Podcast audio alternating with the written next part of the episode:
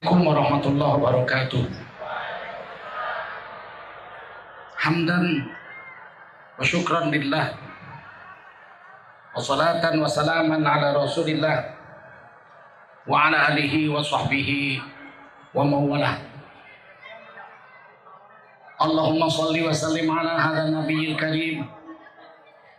Sayyidina wa habibina wa maulana Muhammadin wa ala alihi wa sahbihi ajma'in.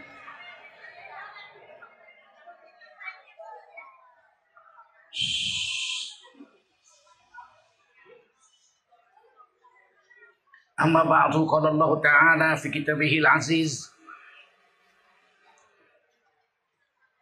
أعوذ بالله من الشيطان الرجيم بسم الله الرحمن الرحيم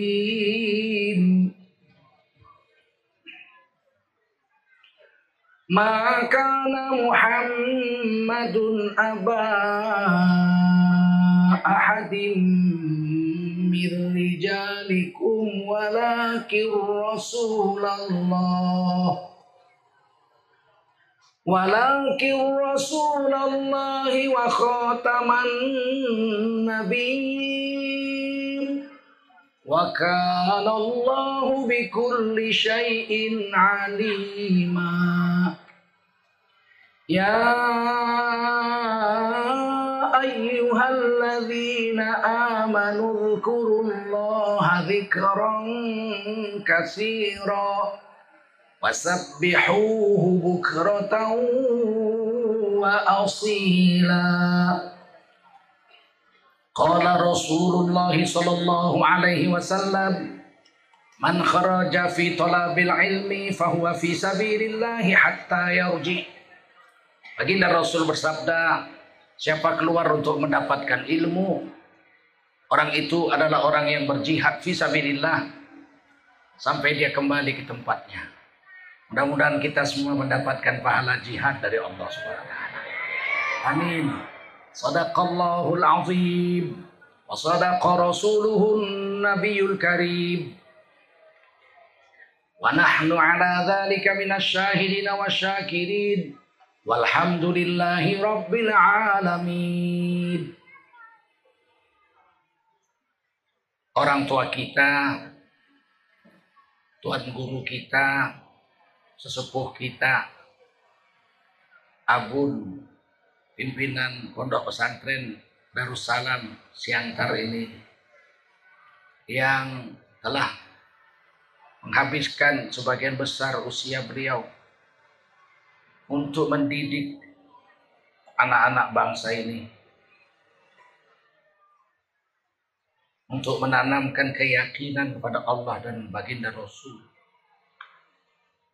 Untuk menjaga agar agama ini terus hidup. Dipahami dan diwariskan kepada generasi-generasi seterusnya. Mudah-mudahan kiai kita, tuan guru kita dilindungi oleh Allah Subhanahu wa taala. Diberi umur yang panjang dan berkah sehingga anak-anak kita, cucu-cucu kita sempat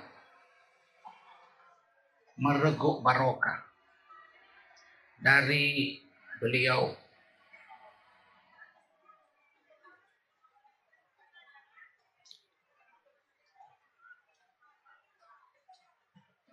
Sehingga ada kenang-kenangan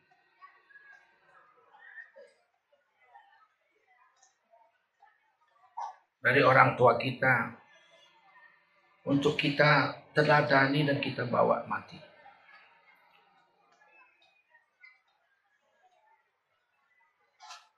Para kiai, para ulama yang berhadir. Para santri anak-anakku, santriwati, bapak-bapak, ibu-ibu, tokoh masyarakat, tokoh agama, tokoh adat, tokoh pemuda, tokoh wanita yang berhadir yang dimuliakan Allah Subhanahu wa taala. Wajiblah kita bersyukur pada Allah SWT. Salawat dan salam kita sampaikan untuk baginda Rasulullah Sallallahu Alaihi Wasallam.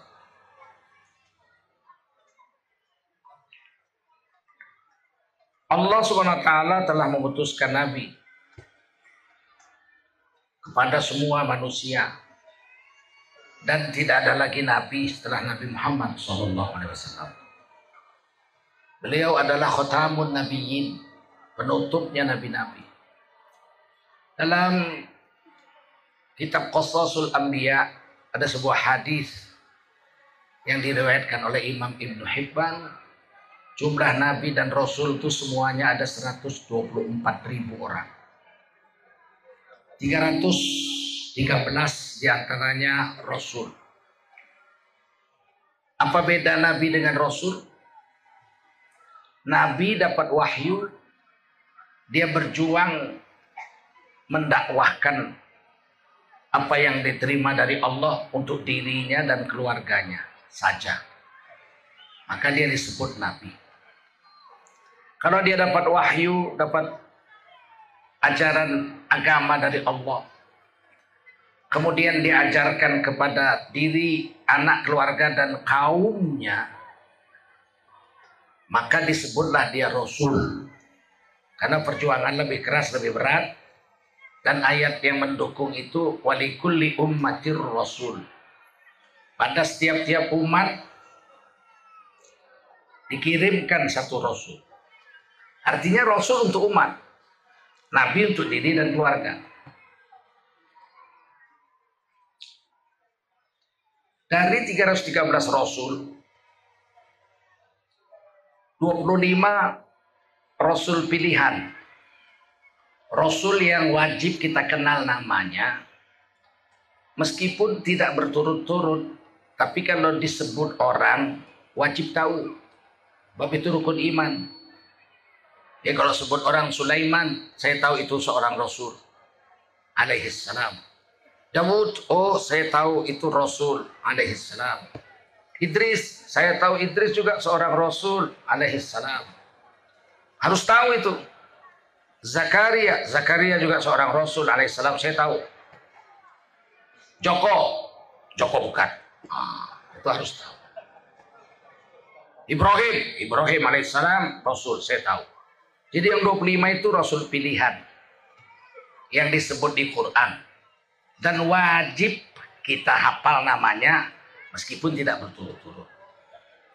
Dari 25 Rasul pilihan, ada lima rasul yang mati-matian.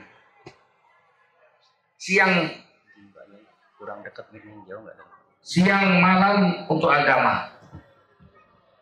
Siang malam untuk umat. Seluruh harta, pemikiran semua untuk umat. Penderitaannya sangat luar biasa sekali. Tapi nggak kendor untuk agama. Ada lima yang pertama yang paling tua, Nabi Nuh alaihi salam. Beliau jadi da, da, da, jadi nabi, jadi rasul itu umur 480 tahun. Menurut kitab Qasasul Anbiya. Jadi umur 480 tahun baru diangkat jadi rasul. Dan beliau itu sempat jumpa Nabi Adam. Subhanallah. Saya kalau baca-baca kitab itu luar biasa betul. Padahal Nabi Adam dengan Nabi Nuh itu 8 keturunan. 8 keturunan. Tapi karena Nabi Adam itu usianya 1050 tahun. Nabi Adam itu 100 tahun tinggal di sorga. 950 tahun tinggal di dunia. Nah, jadi 1050 tahun. Sedangkan di sorga sehari itu 1000 tahun di dunia itu. Fi yaumin kana miqdaruhu alfasanah. Satu hari di sorga itu seribu tahun di dunia. Berapa umur Nabi Adam itu Masya Allah. Sedangkan di neraka fi yaumin kana miqdaruhu miqdaruhu khamsina alfasana. Satu hari di neraka itu 50 ribu tahun di dunia. Jadi jangan sempat kita ini masuk neraka biarpun satu hari.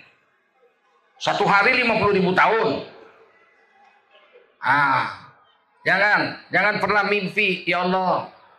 Kalau nggak ada yang masuk neraka, kasihan setan sama iblis nggak ada kawannya. Heh, ada orang pekok itu di Jawa Timur dia bilang saya bikin diskotik supaya ada kawan setan nanti di neraka. La ilaha illallah. Dia bikin neraka tuh enak. Sedetik aja di neraka remuk. Karena panasnya nggak tanggung-tanggung. Satu hari Nabi alaihi salam Nabi Muhammad SAW Nabi Muhammad SAW alaihi wasallam lagi bertemu malaikat Jibril. Tiba-tiba dilihat Nabi malaikat Jibril termenung dan melihat ke langit. Termenung. Maka baginda Rasulullah SAW bertanya, Jibril, kenapa kamu termenung ada apa? Malaikat Jibril berkata, aku melihat api neraka mulai dinyalakan. Nah, 1400 tahun yang lalu ini. Aku melihat api neraka mulai dinyalakan. Selama seribu tahun api neraka berwarna merah. Seribu tahun kemudian api neraka berwarna putih. Seribu tahun kemudian api neraka berwarna hitam. Dan ketika api neraka berwarna hitam, dia sudah siap untuk dihuni oleh penghuninya. Jadi neraka, kalau begitu kiamat masih lama. Masih separuh, ini api masih putih, ini belum hitam. Ada yang bilang kiamat besok, sebentar lagi 54 tahun lagi. Ah, tidak. La taqumu sa'ah hatta la yabqa ala wajhil ardi man yaqulu Allahu Allah. Sahih Muslim hadisnya. Tidak akan datang kiamat. Kiamat nggak datang. Selagi masih ada orang di dunia ini yang mengucap dengan lidahnya Allahu Allah, Allah Allah, Allahu Allah. Saroh Muslim menjelaskan Imam Nawawi rahimahullah taala Nanti manusia ini yang yang soleh-soleh mati. Yang alim-alim wafat. Tinggal orang-orang setengah pandai. Lama-lama orang-orang bodoh. Lama-lama yang bodoh-bodoh pun habis. Tinggal satu orang hidup di padang Arafah. Ketika itu padang Arafah sudah hijau. Air mengalir jernih, pohon kayunya besar-besar. Sekarang Arafah belum hijau. Berarti belum kiamat. Tidak kiamat melainkan padang Arafah itu Saudi Arabia itu menjadi hijau, pohonnya besar-besar, air mengalir jernih. Satu-satunya orang Islam yang hidup tinggal satu orang di padang Arafah. Udah nggak tahu sholat, nggak tahu puasa, nggak tahu syariat Islam. Taunya cuma satu aja, Allah. Kalau dia kaget, ya Allah. Kalau dia senang, ya Allah. Kalau dia sedih, ya Allah. Taunya cuma di Allah aja. Tetangganya nanya, kamu apa sih dikit-dikit Allah, dikit-dikit Allah? Oh, saya tahu itu Tuhan saya. Dari mana kau tahu? Ya dulu mbah-mbah saya, kakek-kakek saya, nenek saya kalau apa ya asal minta ya Allah ya Allah. Ada yang tahu tentang Islam selain itu? Nggak. Saya cuma tahunya itu aja. Kiamat nggak datang. Nggak datang kiamat, masih ada orang itu. Satu orang beriman meskipun hanya tahu Allah Allah, di sisi Allah lebih berharga dari seluruh alam jagat raya ini. Tapi begitu dia mati hari itu, ini matinya orang terakhir yang beragama Islam kata Rasulullah dalam hadis Muslim juga. Datang singa, dia lagi menggembalakan kambing. Jadi orang Islam terakhir penggembala kambing. Bukan tukang serut kayu, bukan. Penggembala kambing. Ah, kambingnya diterkam singa. Dia melawan, pakai tongkatnya berantem sama singa. Luka-luka lah dia hari itu. Singanya pergi, dia mati karena lukanya. Begitu dia mati hari itu, Allah perintahkan malaikat Israfil untuk meniup sangkakala. Kiamatlah dunia. Jijik Allah lihat alam semesta ini kalau nggak ada satu orang beriman. Kalau tidak ada satu orang beriman di dunia ini, Allah jijik lihat alam semesta ini jijik, Allah jijik. Allah suka ini alam semesta ini masih ada karena masih ada orang-orang beriman. Allah turun ke rahmat bertubi-tubi ke bumi ini karena masih banyak orang-orang soleh di sini. Masih ada ulama-ulama. Masih ada orang-orang yang malam bangun sholat tahajud nangis-nangis ke hadapan Allah. Masih ada orang yang memperjuangkan agamanya dari penghinaan-penghinaan manusia-manusia rendah dan hina, dina. Ciri-ciri salah satu dunia menuju kiamat Orang-orang hina menghina orang-orang soleh, menghina ulama-ulama. Pelacur-pelacur menghina ulama. Menghina keturunan Nabi, pemabuk-pemabuk, pejinah-pejinah berani menghina ulama-ulama di akhir zaman dan dilindungi oleh penguasa-penguasa zaman itu. Ciri-ciri dunia mau kiamat. Sekarang masalahnya kita mau ikut-ikutan ke sana atau kita bertahan, bertahan dengan agama ini. Di akhir zaman orang yang memegang agama seperti menggenggam bara api. Digenggam agama tangannya terbakar, dilepaskan apinya mati. Apakah kita bertahan dengan agama di akhir zaman ini atau kita ikut-ikutan menjadi musuh agama di akhir zaman gara-gara syahwat perut yang sejengkal ini. Kamu santri-santri ingat ini sampai mati. Kemuliaan seseorang itu adalah ketika dia mem memperjuangkan agamanya. Nabi Nuh alaihissalam 420 tahun dakwah Ditulis di Quran lailan wan naharo, malam dan siang. Nabi Muhammad SAW malam tahajud. Ya ayyuhal muzammil qumil lail illa qalila. Eh, kamu orang mulia yang sedang berselimut malam. Bangun malam. Buat sholat. Sembah Allah. Agungkan Allah. Ini muzammil orang yang berselimut tebal. Kalau muddathir orang yang berselimut tipis. Muzammil orang yang berselimut tidur malam. Muddathir orang yang berselimut tidur siang. Jadi Nabi itu kailullah. Siang tidur sebentar, 20 menit, 15 menit Nabi tidur. Sebelum zuhur atau setelah zuhur. Malam separuh malam. Nabi tidur. Separuh malam lagi atau lebih dari separuh sholat. Saya tahunya mudasir itu selimut siang. Muzammil itu selimut malam ketika saya jalan darat naik haji tahun 96. Bangladesh saya masih mengalami musim dingin. Wow, bukan main dinginnya ya Allah, 2 derajat Celcius. Tapi begitu mulai sampai India udah mulai musim panas. Kalau siang lalat beribu-ribu. Kalau nggak saya bilang berjuta-juta. Kalau malam nyamuk berjuta-juta. Luar biasa negeri ini. Nggak bisa tidur siang. Kalau nggak badannya diselimuti.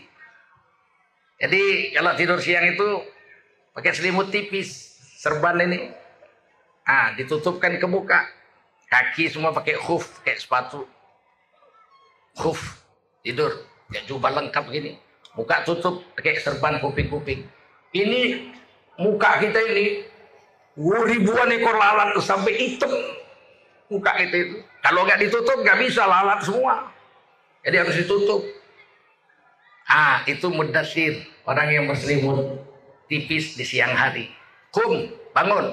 Fa'anzir, bikin dakwah. Beri peringatan kepada manusia. Kalau malam Nabi suruh sholat. Siang suruh dakwah. Kalau Nabi Nuh lailan menaharo, malam siang dakwah. 420 tahun. Sampai topan datang umur 900. Ketika datang banjir, naik perahu, Umat Nabi Nuh itu menurut tafsir Bagawi cuma 76 orang la ilaha illallah. Dakwah 420 tahun. Umat yang mau percaya dengan Nabi Nuh cuma 76 orang. Artinya lima tahun dakwah malam dan siang cuma dapat satu. Lima tahun dakwah malam dan siang cuma dapat satu. Anaknya empat. Ham, Yapit, Sam, Kanan. Sebagian mengatakan Kanan itu namanya Yab. Tapi yang populer Yahudi juga menuliskan dalam kitab Taurat, Iam yang paling kecil itu disebut Kanan. Kanan nggak beriman masuk dalam golongan kafir, gabung sama kafir, mati tenggelam. Yang hidup Ham Yapit Sam. Tiga. Naik perahu. Istrinya tiga juga. Ham Yapit Sam ini punya istri kan? Tiga, berarti enam. 76 tambah 6, 82 yang naik perahu. Istri Nabi Nuh dua, satu kafir, satu naik perahu. Yang satu tenggelam juga. Satu naik perahu. 83 ya. Satu lagi Nabi Nuh. Cuma 84 orang. La ilaha illallah. Bandelnya manusia. Didakwah siang dan malam. Selama 420 tahun. Yang beriman cuman 76 tambah tiga anak, tiga menantu, satu istri. Satu Nabi Nuh sendiri 84 orang. Dan tidak disebut oleh Allah Nabi Nuh adalah hamba yang gagal dalam dakwah. Tidak. Penderitaan demi penderitaan dilemparin, udah macam-macam. Tutup kuping, kalau udah datang Nabi Nuh, umatnya tutup kuping. Pakai telunjuknya ditutup. Nggak puas bajunya lagi ditutupkan ke badannya. Saking jijiknya lihat Nabi Nuh alaihissalam. Nabi Nuh tetap dakwah aja. Dipuji Allah. Innahu kana abdan syakura. Sesungguhnya Nabi Nuh itu hamba yang pandai bersyukur. nggak dicela. Jadi kerja agama ini mengajarkan agama, mendakwakan agama tidak tergantung kepada banyaknya murid kita, nggak tergantung. Jangan kita menganggap oh, murid saya sudah banyak terus saya sukses. Enggak. Banyak ulama-ulama kalau muridnya tambah banyak tambah nangis setiap malam tuh nangis setiap malam. Karena tanggung jawab tambah besar. Tanggung jawab tambah besar. Enggak dia merasa besar dengan murid-murid yang banyak. Nabi Nuh hanya 84 orang yang naik perahu itu. Dengan diri beliau sendiri. Dipuji Allah. Pangkatnya disebut Rasul Ulul Azmi. Rasul yang paling tahan menderita untuk agama. Yang kedua Nabi Ibrahim. Ini manusia ajaib Nabi Ibrahim ini. Lahir di tengah-tengah raja yang zalim. Dan menurut ilmu nujum, ilmu pergeseran bintang, makanya ilmu nujum itu haram. Siapa percaya dengan ramalan bintang satu kali aja, 40 hari amalnya nggak diterima. Ramalan bintang itu sekarang ditulis di majalah-majalah di koran horoskop bulan ini. Leo, asmara sepi, ekonomi seret, bini minggat. Percaya tiga, 120 hari, amal ibadahnya nggak diterima. Setan betul. Ahli. Satu hari malaikat Jibril tanya sama Allah, ya Allah apa kelebihan manusia? Waktu itu zaman Nabi Ibrahim, zaman Namrud.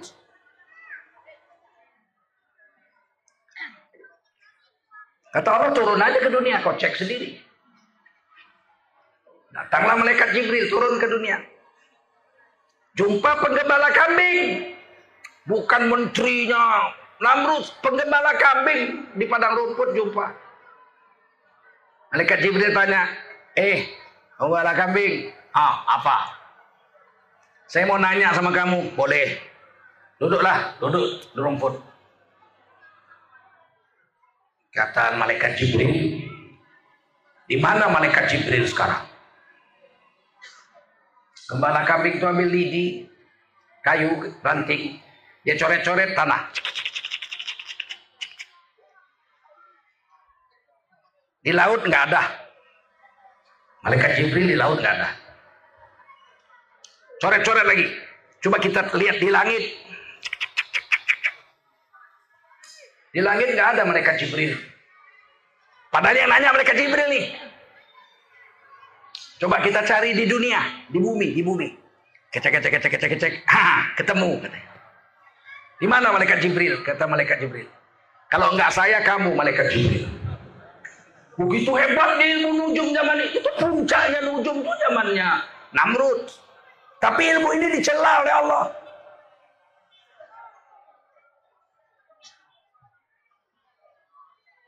Dalam ilmu nujum, menterinya Namrud itu dicek, waduh tuan tahun ini akan lahir anak laki-laki yang kalau besar akan menghancurkan kekuasaanmu dan agamamu. Wah, Namrud bilang, kalau begitu pisahkan laki-laki perempuan di negeri ini. Gila. Di pagar. Bikin barak laki-laki di sebelah kampung sana, perempuan sebelah sini. Satu tahun nggak boleh melakukan hubungan suami istri. Memang gila. Jadi dari dulu penguasa gila itu ada aja itu. Bukan sekarang aja. Dulu gila, ada sekarang gila sama. Setahun nggak boleh jumpa laki-laki perempuan. Kemudian apa yang terjadi? Satu malam yang jaga barak perempuan ibu Nabi Ibrahim. Yang jaga barak laki-laki bapaknya Nabi Ibrahim. Namanya Tarah. Ya, kalau menurut Imam Ibnu Katsir namanya Tarah atau kadang-kadang dibaca orang tarikh. Jadi bukan azar. Azar di Quran Abuhu Azar. Bapaknya Nabi Ibrahim Azar masuk neraka. Azar itu bapak kecil, Pak Le, Pak Le, Pak Le. Orang Arab kalau manggil pamannya itu Abu. Nabi Muhammad SAW manggil Abu Talib Abu. Abi. Manggil Abu Jah Abu Lahab juga Abu. Abi. Ah, manggil Nabi Ibrahim pun Nabi Muhammad Abi Ibrahim. Wa Abi Ismail. Abi itu bukan bapak kandung dalam bahasa Arab. Kalau bapak kandung dalam bahasa Arab Walid. Apa? Apa? Walid. Rabbi firli wali walidayya. Walid bapak kandung. Azar bukan bapak kandung Nabi Ibrahim. Bapak kandung Nabi Ibrahim tarikh dibaca tarah atau tarikh. Itu menurut Imam Mukatsir. Jadi yang kafir itu bukan bapak Nabi Ibrahim. Amannya. Rasulullah mengatakan dalam surbi saya ini sampai ke atas nggak ada keturunan saya yang yang bejat. Semua orang pilihan kata Rasulullah SAW. Berarti kan termasuk Nabi Ibrahim di situ. Manusia pilihan Rasulullah itu. Enggak ada yang mengandungi sulbi.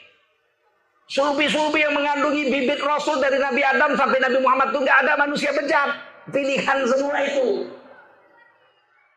Paham?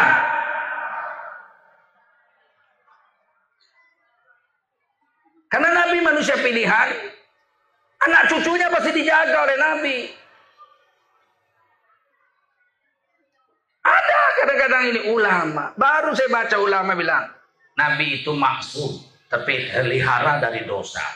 Tapi keturunan-keturunannya ya nggak dijamin. Makanya banyak juga keturunan Nabi yang akhlaknya jelek.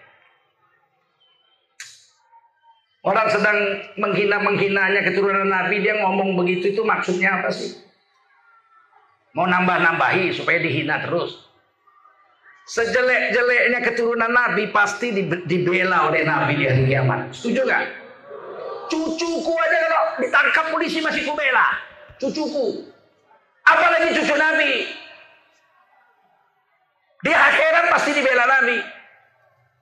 Baginda Rasul bersabda dalam hadis Turmidi, syafaati li ahlil kabair min ummati yaumal qiyamah.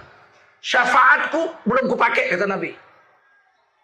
Nanti di akhirat kusediakan untuk umatku ahli dosa besar. Min ahlil kabair min ummati yaumal qiyamah. Ahli dosa besar. Ahli dosa besar itu zina sampai mati. Mabuk sampai mati itu ahlinya, betul nggak? Mencuri sampai mati. Masuk neraka entah berapa miliar tahun mana lah kita tahu dosanya segitu banyak. Tapi tetap aja Tetap aja. Datang Nabi bawa syafaat. Dikeluarkan dari neraka. Bahkan yang amal ibadahnya cuma sebesar biji sawi. Dalam hadis Bukhari wa yukhriju minan nar man qala la ilaha illallah wa kana minal khairi fi qalbihi misqala dzarrah. Akan dikeluarkan juga dari neraka orang yang beriman mengucap la ilaha illallah padahal dalam hatinya amal baiknya cuma sebesar biji sawi. Sebesar biji sawi, bejat betulnya orang. Tapi ngucap la ilaha illallah. Amal baiknya sebesar biji sawi. Saya udah bolak-balik cari hadis. Amal apa sebesar biji sawi? Sholat.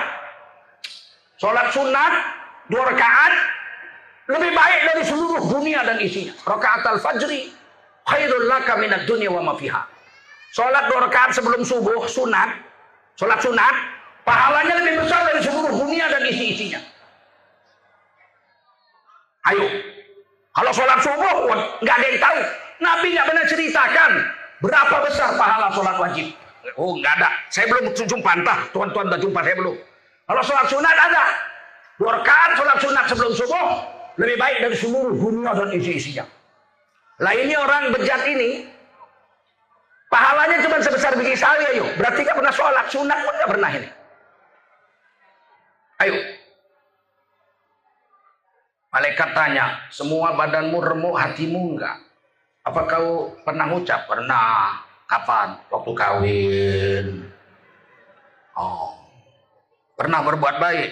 Ya, iya. Dalam ini buktinya sebesar biji sawi. Sholat udah pasti enggak. Tasbih enggak pernah. Kata Nabi siapa mengucap subhanallah, tumbuh satu pohon di surga. Besar batangnya tidak selesai dikelilingi kuda tercepat selama 100 tahun. Ada hadis lain bilang 70 tahun dikelilingi. Naik kuda belum satu putaran, saking gedenya pohon itu. Itu satu subhanallah. Berarti orang ini amalnya cuma sebesar biji sawi. Berarti ngucap subhanallah pun nggak pernah nih orang. Contoh yang betul ini. Coba ngucap semua, subhanallah. Bapak ibu semua dapat satu pohon di surga. Saya dapat satu hutan. Kan saya yang suruh. Lagi, subhanallah. Dapat dua pohon. Saya dapat dua hutan. Pohon di sorga itu besar batangnya aja 100 tahun dinaiki kuda keliling nggak selesai. Gedenya bukan main. Kenapa? Karena burung di sorga besar juga. Nabi tanya, ditanya sahabat, ya Rasul di sorga ada burung? Ada. Salah satu makanan yang paling lezat di sorga itu burung walahmi toirim mimma yastahu daging burung yang gurih lezat. Aduh. saya setelah baca ayat ini nggak pernah makan burung. Nggak mau saya. Saya mau makan di surga aja. Kata kawan saya kalau masuk surga. Ah kalau nggak sial bener lah. Saya bilang. Saya nggak mau makan biar surga aja. Daging burung lezatnya bukan main. Quran yang bilang. Sahabat bilang gimana burung di surga ya Rasul? Burung paling kecil di surga yang paling kecil. Kalau di dunia perenjak lah itu ya.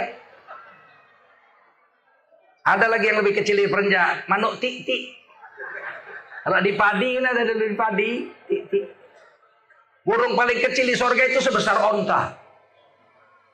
Nah, kalau batangnya sebesar pohon sawo nih, hinggap situ patah lah dia.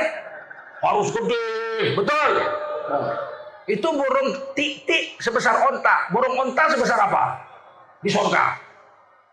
Kan bodoh orang Islam nggak mau dapat surga itu bodoh. Paham? Ah.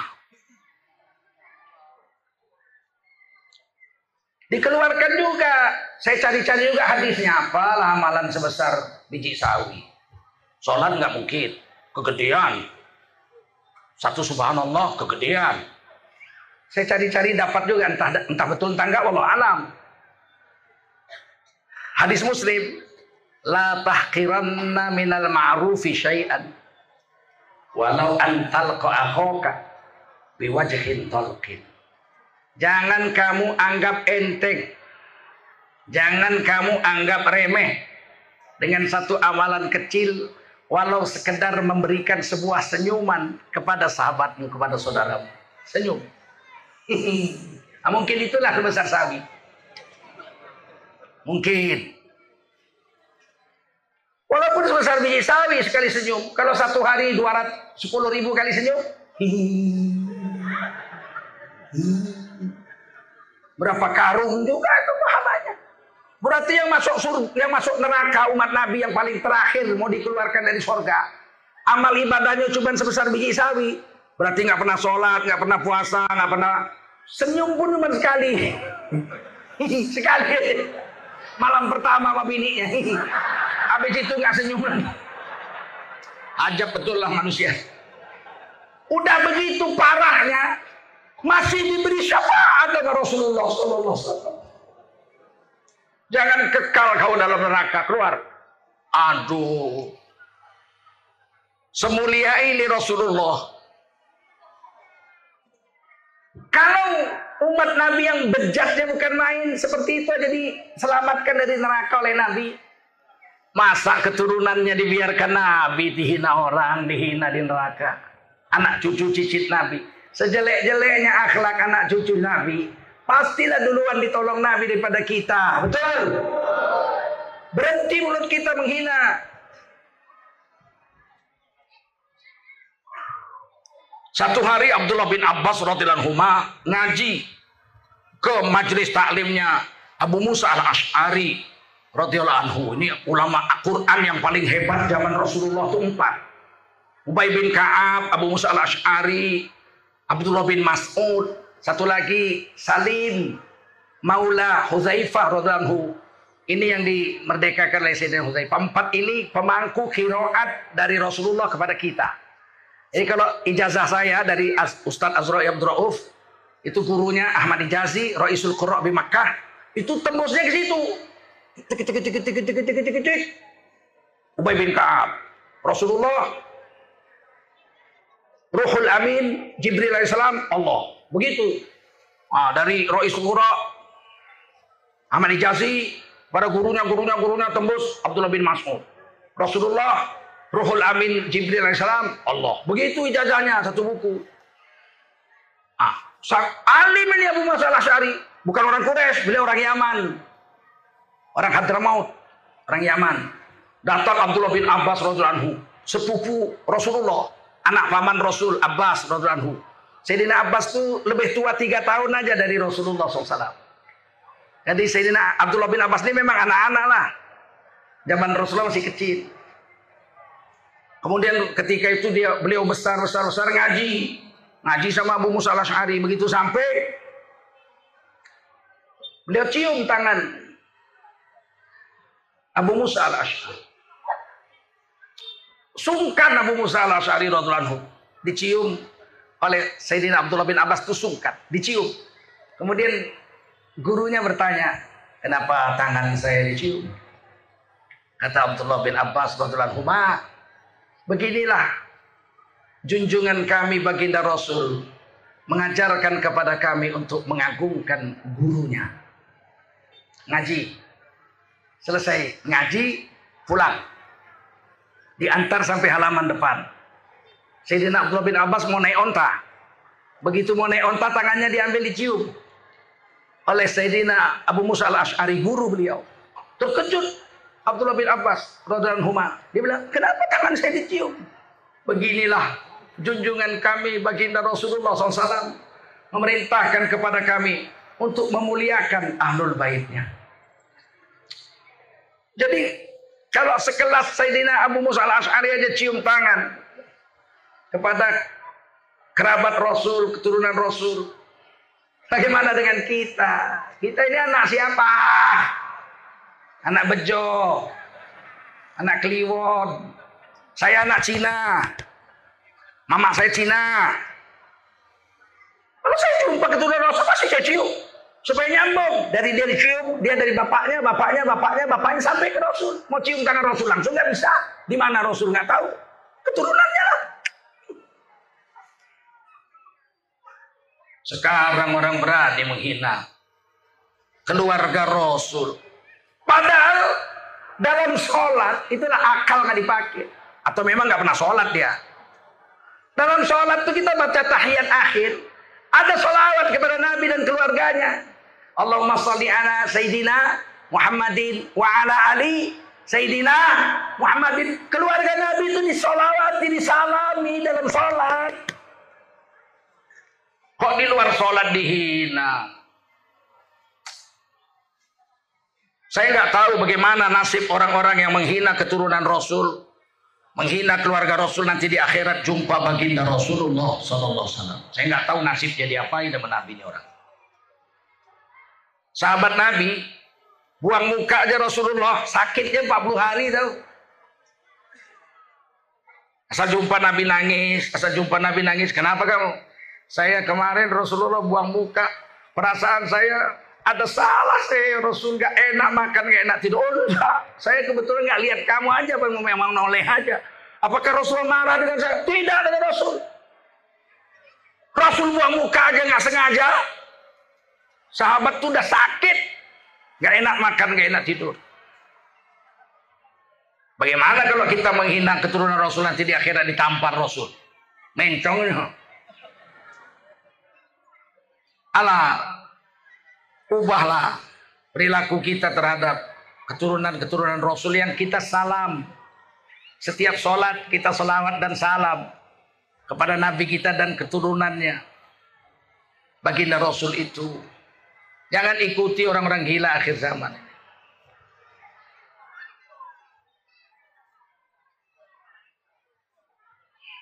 Nah Nabi Ibrahim itu begitu lahir dibuang ibunya. Karena setiap pagi Namrud itu panggil tukang nujumnya menterinya, Jaitung. Udah jadi belum anak tuh? Belum, aman. Orang bisa tidur. Satu hari di sana dijaga ibu Nabi Ibrahim, sini jaga bapak Nabi Ibrahim. Orang tidur, mereka nggak tidur. Pagi-pagi dibuka namun itu udah jadi, udah tadi malam. Waduh, keluarkan langsung perintah. Asal lahir laki-laki tahun ini bunuh semua. Jadi memang gila penguasa-penguasa yang rakus dan bejat itu memang gila. Nggak boleh ada lawannya, nggak boleh ada saingannya, bunuh semua. Dan nggak tahu malu itu. Akhirnya ibu Nabi Ibrahim membawa Nabi Ibrahim ke dalam gua. Guanya sudah ada. Kalian anak-anak santri ada duit, kumpul-kumpul. Bisa pergi ke Irak. Ziarah ke gua itu. Baru kemudian umroh. Wah, guanya itu cantik. Gua dalam gua itu ada batu lebih besar dari meja ini sedikit. Lebih lebar ya, panjangnya mungkin sama. Lebih lebar sedikit, batu satu cengkal tebalnya kayak meja. Entah siapa yang buat, malaikat mungkin nggak tahu. Siapa yang mahat itu coba nggak ada yang tahu lah. Diletakkanlah Nabi Ibrahim di atas meja batu itu. Di dekatnya itu ada air menetes, udah bentuk satu telaga. Warnanya hijau saking jernihnya itu. Barulah ditutup pintu gua itu oleh ibu Nabi Ibrahim dengan batu besar. Kemudian ibu Nabi Ibrahim doa di luar gua, "Ya Allah, aku serahkan anakku untuk kau jaga ya Allah." dari kezaliman Namrud. Jagalah anakku, tak ada yang bisa menjaga kecuali engkau penjaga seluruh alam semesta. Ah, di sini berlaku nih. Irhas, tanda-tanda Nabi Ibrahim bakal jadi rasul. Beliau kalau nangis haus, diisapnya jarinya. Nempot kata orang Jawa. Begitu diisapnya jarinya, keluar susu dari jari tangan Nabi Ibrahim. Jadi Nabi Ibrahim itu bayi yang menyusu dari jempolnya sendiri. Khalilullah ini kekasih Allah. Dan hebatnya nggak buang air besar. Kalau buang air besar dimakan semut lah. Betul. Kalau buang air kecil Nabi Ibrahim dimakan semut lah, datanglah semut. Tidak. Semua yang diisap itu tidak ada yang terbuang. Semuanya diserap oleh tubuh. Bersih 100%. Gizi semua. Nggak ada ampas di situ. Berapa lama datang ibunya sembunyi-sembunyi dibuka Dilihat Nabi Ibrahim sudah mulai tumbuh besar, besar, besar, besar. Akhirnya udah mulai-mulai besar ngintip-ngintip keluar. Ah, Nabi Ibrahim lihat ada bintang. Jangan-jangan ini Tuhan ini. Yang mengatur alam semesta. Jangan-jangan ini Tuhan. Tiba-tiba hilang. Muncul bulan. Wah, ada akbar ini lebih besar. Jangan-jangan ini Tuhan yang ngatur semesta alam. Tiba-tiba bulan hilang. Tumbuh matahari lebih besar. Hada akbar ini yang lebih besar. Jangan-jangan ini Tuhan semesta alam. Tiba-tiba maghrib hilang matahari. Kata Nabi Ibrahim, wajah tu wajhiya lillati fataras samawati wal ard. Hanifam muslimau wa makana minal musyrikin. Dapat Nabi Ibrahim cahaya hidayah dari Allah. Ini ucapan Nabi Ibrahim ditulis di Quran dan kita baca sholat. Masya Allah. Akhirnya singkat cerita Nabi Ibrahim keluar dari gua itu dan gak ketahuan lahir tahun berapa. Sehingga nggak dibunuh lagi udah besar. Nah itulah dia jumpa Azhar. Pakliknya, bukan bapak kandungnya. Ini kata Imam bin Katsir. Saya ceritakan, Anda tinggal ambil kitabnya baca aja. Ah, sampai akhirnya Nabi Ibrahim itu berjuang dan mendakwakan agama ke seluruh dunia. Nabi Ibrahim itu dakwanya di Irak, Diusir Namrud pergi ke Syam. Syam itu empat negara sekarang. Jordania, Suriah, Palestina, dan Libanon. Itu empat negara dulu disebut Syam. Dakwah situ. Jumpa istri cantik. Siti Sarah. Maka Nabi Ibrahim nikah dengan wanita Syam. Tercantik sedunia. Nah. Kalau menurut Imam bin Katsir, wanita tercantik sedunia ada tiga, dua. Yang pertama adalah Siti Hawa, istri Nabi Adam alaihissalam diciptakan di sorga dari tulang rusuk Mindina, dari tulang rusuk Nabi Adam. Oh, kata Imam Suyuti dalam kitab Durul Mansur, Mindina daripada tulang rusuk. Itu hadis Bukhari. Wa khalaqa minha zaujaha, dijadikan istrinya. Makanya perut Siti Hawa itu mulus. Nggak ada lubang pusarnya. Buat apa Bapak besar orang dia nggak lahir dari rahim ibu kok. Betul. Ngapain dibor-bor gitu. Nabi Adam juga perutnya mulus nggak ada lubang besarnya orang dijadikan kok bukan dilahirkan. Seberapa cantiknya Siti Hawa? Kata Rasulullah Muhammad SAW. Sepertiga kecantikan perempuan sedunia dijadikan satu untuk Siti Hawa sendiri. Kalau bapak-bapak jumpa anak-anakku jumpa pingsan. Saking cantiknya Siti Hawa. Yang kedua yang paling cantik adalah Siti Sarah. Secantik Siti Hawa. Jadi sepertiga perempuan sedunia cantiknya jadikan satu untuk Siti Sarah sendiri. Udah habis dua per tiga. Tinggal sepertiga itu ibu-ibu bagi-bagi tiga miliar lebih. Jadi nggak usah sombong mentang-mentang cantik. Bagi tiga miliar. Siti Sarah begitu cantik. Nabi Ibrahim kemudian dakwah ke Mesir. Di Mesir dikasih saudara Raja Mesir. Suku Kipti kulitnya agak hitam sedikit. Namanya Siti Hajar. Dan dari situ Nabi Ibrahim dapat anak pertama yaitu Nabi Ismail alaihissalam. Kemudian Nabi Ibrahim letakkan anak istri beliau di Mekah. Nabi Ibrahim nanti dakwah ke Mekah juga. Situ ada Nabi Ismail dengan Siti Hajar. Kemudian Nabi Ibrahim pergi ke Indonesia, ke, ke India. Eh, India, sampailah katanya ke Hindia Timur kita ini. Dan di sini Nabi Ibrahim kawin dengan seorang wanita namanya Kontura. Ya, namanya Kontura. Kontura itu orang sini. Jadi kalau anak-anakku punya dana sedikit pergi ke Vietnam. Vietnam dulu disebut Kampa, Campa. Sebelum dirampok Cina, Vietnam itu Campa. Orang Melayu. Raja-rajanya itu namanya Sabaruddin, Qadaruddin. Ada foto-fotonya, lukisan-lukisannya. Kayak Teluk Belanga. Itu raja-raja Campa waktu Vietnam belum dirampok oleh RRC, oleh Cina. Setelah kemudian tentara Cina merampok Vietnam, itu Kamboja itu Campa mundur ke bawah. Sekarang tinggal di Campa di Kamboja sekarang. Sepertiga itu suku Campa itu orang-orang Melayu. sebagian pergi ke Aceh. Oleh Sultan Aceh dikasih tanah, Jempa namanya. Kampung Jem, Jempa. Ah, Jempa. Jadi kalau orang Aceh Jempa itu dengan orang orang Campa di Kamboja, kalau bicara itu 90% sama bahasanya. Bilang turun, turun. Bilang turun, turun, itu berarti turun. Krum, itu berarti sungai. Ya, mirip, mirip, mirip. Memang satu suku itu dulu lari kemari. Campa itu. Nah, di Vietnam itu kalau kita lihat museum Vietnam kuno, raja-raja Vietnam tahun abad ke-14 15 tuh Sabaruddin, Qadaruddin namanya itu. Orang-orang Islam. Anak Nabi Ibrahim dengan kontura itu ada enam atau tujuh menurut Bidayatul Nihaya Imam bin Kasir. Yang paling tua namanya Madian. Madian tinggal di Jordania. Dari situlah lahir satu suku namanya suku Madian. Suku Madian ini kaya, pintur, cerdas, tapi belakangan jahat, menyembah hutan Aikah dan penipu timbangan. Dikirimlah Nabi ke situ oleh Allah Nabi Shu'aib alaihissalam bertua Nabi Musa. Kemudian suku Madian ini dimatiin semua oleh Allah. Ah, itu anak Nabi Ibrahim dari istri ketiga Kontura. Anak-anak yang lain pulang ke kampung ibunya. Inilah Nusantara ini.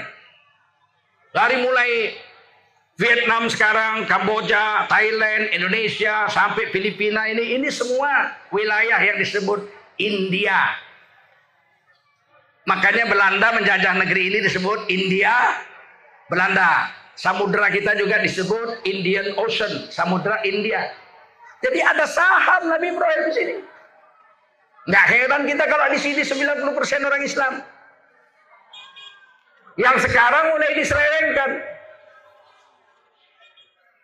Tahun lalu saya mengisi maulid Nabi di Takengon. Aceh Tengah, jumpa dengan bupatinya.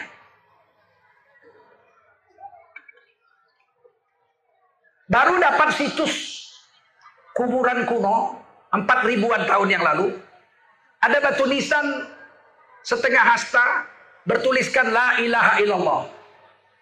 Tidak ada Muhammadun Rasulullahnya. Arkeolog USU yang menggalinya bingung. Bupati tanya sama saya, bagaimana ini batu nisan adalah ilaha illallah. Padahal 4000 tahun yang lalu Nabi Muhammad kan belum lahir. Saya katakan, itu Nabi Ibrahim. Agamanya Nabi Ibrahim, la ilaha illallah. Tapi tidak ada Muhammadun Rasulullah, memang Nabi Muhammad belum lahir. Dan tulisannya kenapa tulisan Arab? Bukan tulisan Arab, itu tulisan Aramaik. Nabi Ibrahim itu tulisannya Aramaik. Anaknya dua. Yang jadi dua suku. Ismail alaihissalam menjadi Arab. Anak yang satu lagi 14 tahun kemudian umurnya Nabi Ishak menjadi Ibrani. Bahasa Ibrani dengan bahasa Arab itu asalnya Aramaik. Pakai alif, lam, ha, waw, hamzah, nun begitu juga.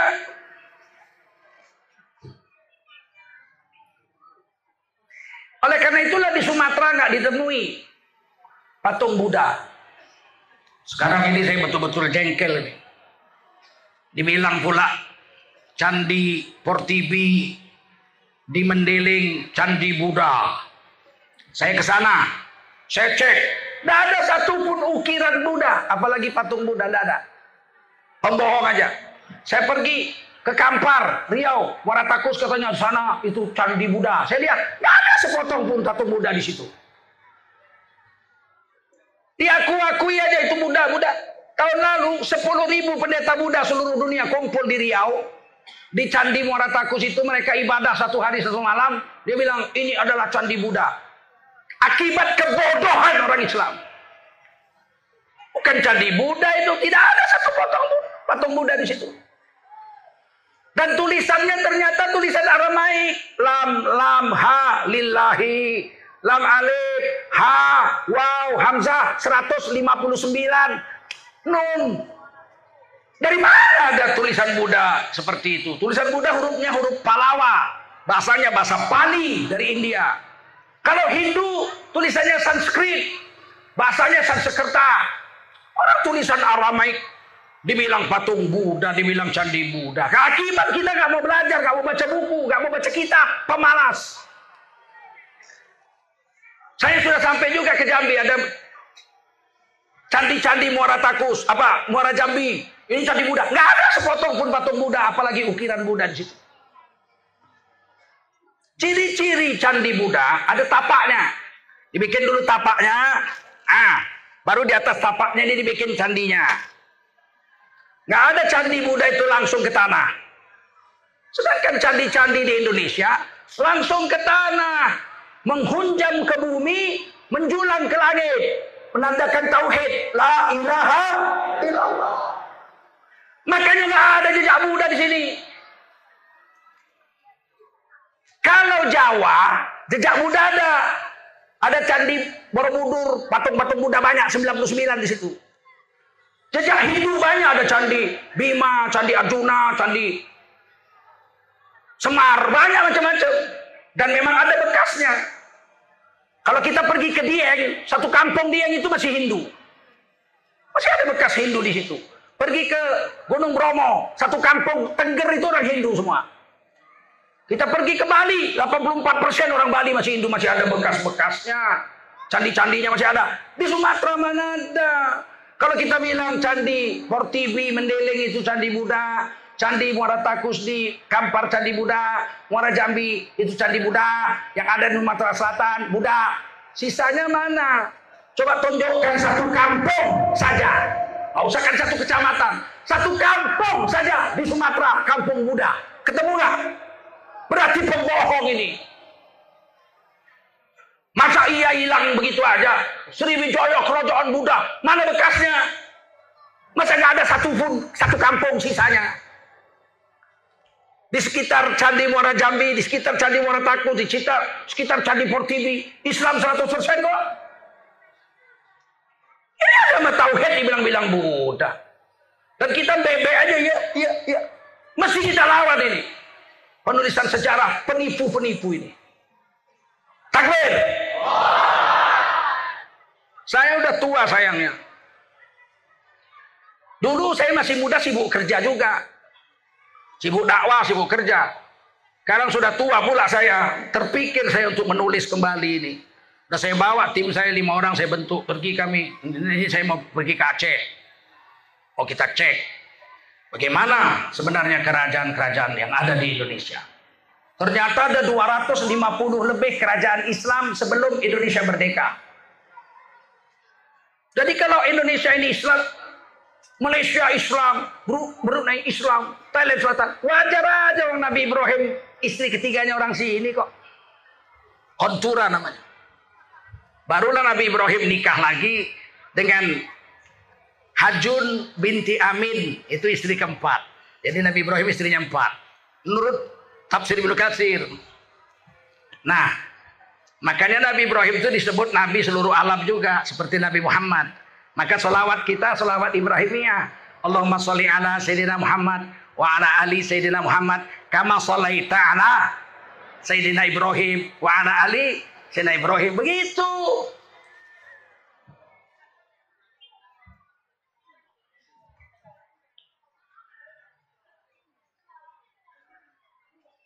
Sekarang seolah-olah Indonesia ini milik orang-orang sekuler. Orang-orang yang memisahkan agama dengan negara. Jangan bawa-bawa agama, Bu. Jangan bawa-bawa agama, Bu. Ini bukan negara Islam. Suntuluyo. Sebelum Indonesia merdeka, negeri ini negeri Islam. 250 kerajaan Islam dari Aceh sampai Raja Ampat Papua. Halmahera, kerajaan Islam, Tidore, Ternate, kerajaan Islam. Di Sumatera Timur ini aja, Sumatera Utara ini kan belah dua nih. Residen Tapanuli dengan residen Sumatera Timur dijadikan satu menjadi Provinsi Sumatera Utara. Gubernurnya SM Amin. Anak beliau Riawan Amin, itu direktur utama Bank Muamalat itu. Baru aja diangkat dari pahlawan tuh SM Amin itu, Gubernur Sumatera Utara pertama. Sumatera Timur ini Islam semua. Plat nomor kendaraan motornya BK, banyak karet. Sedangkan Tapanuli BB, banyak babi. Ini, ini kata orang dulu waktu saya kecil-kecil tuh. Kalau Aceh BL banyak lembu. Kalau Riau BM banyak minyak. Kalau Minang BA banyak ajo. Kalau Jambi BH banyak hutan. Hmm. Sumatera Timur ini Islam semua. Kerajaannya 17. Berapa? 17 kerajaan Islam. Dari mulai Aceh, Tamiang. Ada tiga kerajaan Islam. Itu ya. Kerajaan Sungai Hiu. Kerajaan Banua Raja. Buyut perempuan saya dari situ. Istananya masih ada, masih kami jaga 120 tahun udah. Di ah, Kuala Simpang. Kemudian Sungai Hiu, tiga. Ke bawahnya Langkat. Istana Sultan Langkat terbakar. Dibakar PKI PKI Harimau Liar tahun 1946. Pangerannya menantu Sultan Langkat itu dibacok, dibunuh, dipancung oleh PKI PKI tahun 1946. Diangkat jadi pahlawan namanya Tengku Amir Hamzah, ahli puisi Republik Indonesia. Ke bawah sedikit Delhi. Delhi nggak terbakar karena ada Westerling yang menjaga waktu itu Westerling lagi ada di Delhi. Tapi istana Purinya di Jalan Puri habis dibakar sama PKI PKI tahun 46. Kemudian kelima ya, Serdang, Perbaungan. 6. 6 ya, hitung. Tebing tinggi. Sultan Hashim 7. Masjidnya masih ada, istana dibakar. Dirampok tahun 1946 oleh PKI PKI.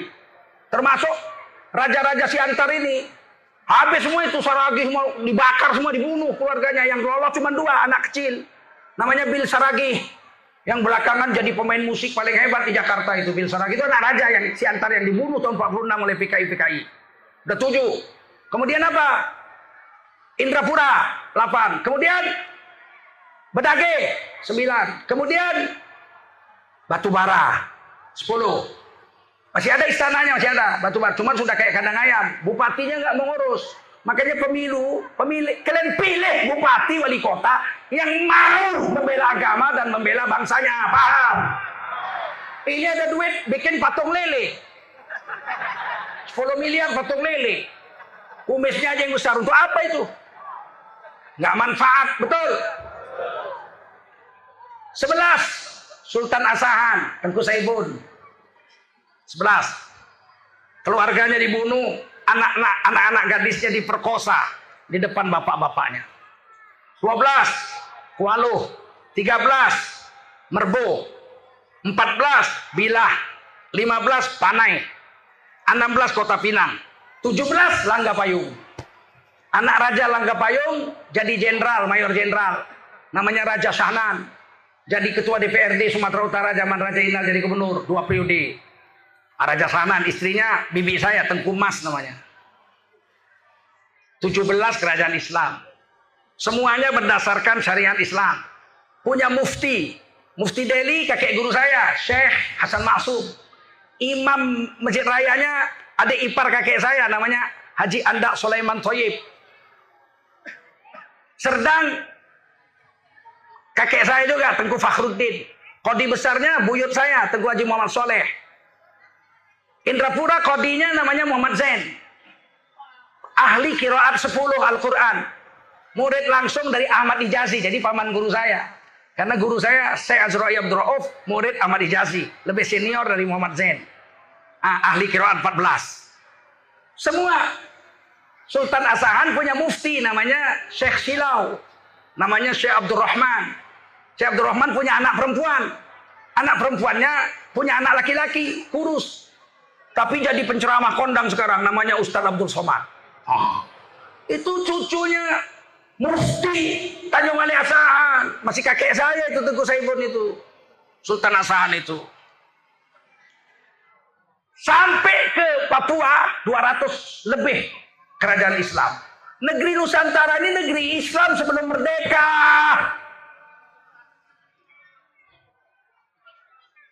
Begitu merdeka, Bung Karno nggak mau memerdekakan Indonesia karena mengharapkan hadiah dari Jepang. Jepang udah janji, kita mau dikasih hadiah kemerdekaan, masa kita merdekakan? Nanti Jepang kan tersinggung. Kata Khairul Soleh dan kawan-kawan, Bung, ini anak-anak muda nih. Bung, Jepang udah kabur, udah lari, udah kalah perang 14 Agustus di bom Nagasaki dan Hiroshima. Sekarang Indonesia nggak punya penguasa, Jepang sudah lari, Belanda sudah cabut tahun 42 kalah sama Jepang. Sekarang kita nggak punya tuan, mari merdekakan Indonesia. Bung Karno nggak mau. Bagaimana nanti kata Jepang? Ditangkap Bung Karno, diculik. Hatta diculik, masukin mobil, bawa ke Kerawang. Rengas dengklok dikurung dalam kamar. Selesaikan teks proklamasi. Kalau nggak nggak bisa keluar, kunci. Jadilah teks proklamasi coret-coret. Proklamasi kami bangsa Indonesia dengan ini menyatakan kemerdekaan Indonesia.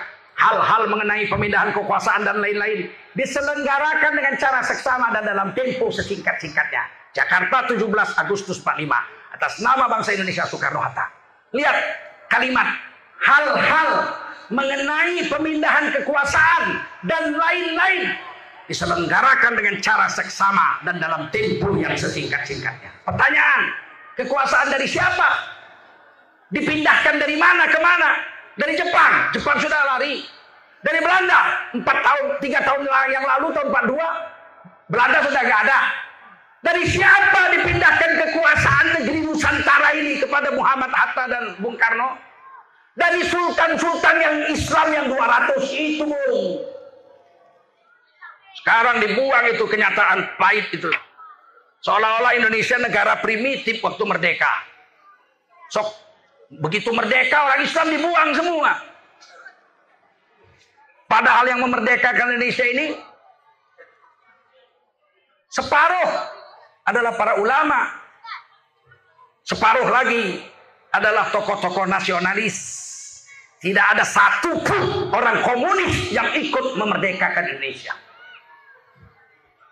Begitu merdeka, tiga minggu kemudian, tanggal 7 sampai 9 September, Yai Hashim Asy'ari pendiri NU, Kartosuwiryo orang Jawa Barat, Muhammad Nasir orang Minang, di Yogyakarta membuat Kongres Umat Islam pertama pada tanggal 9 September 1945 dicetuskanlah partai politik Islam satu-satunya.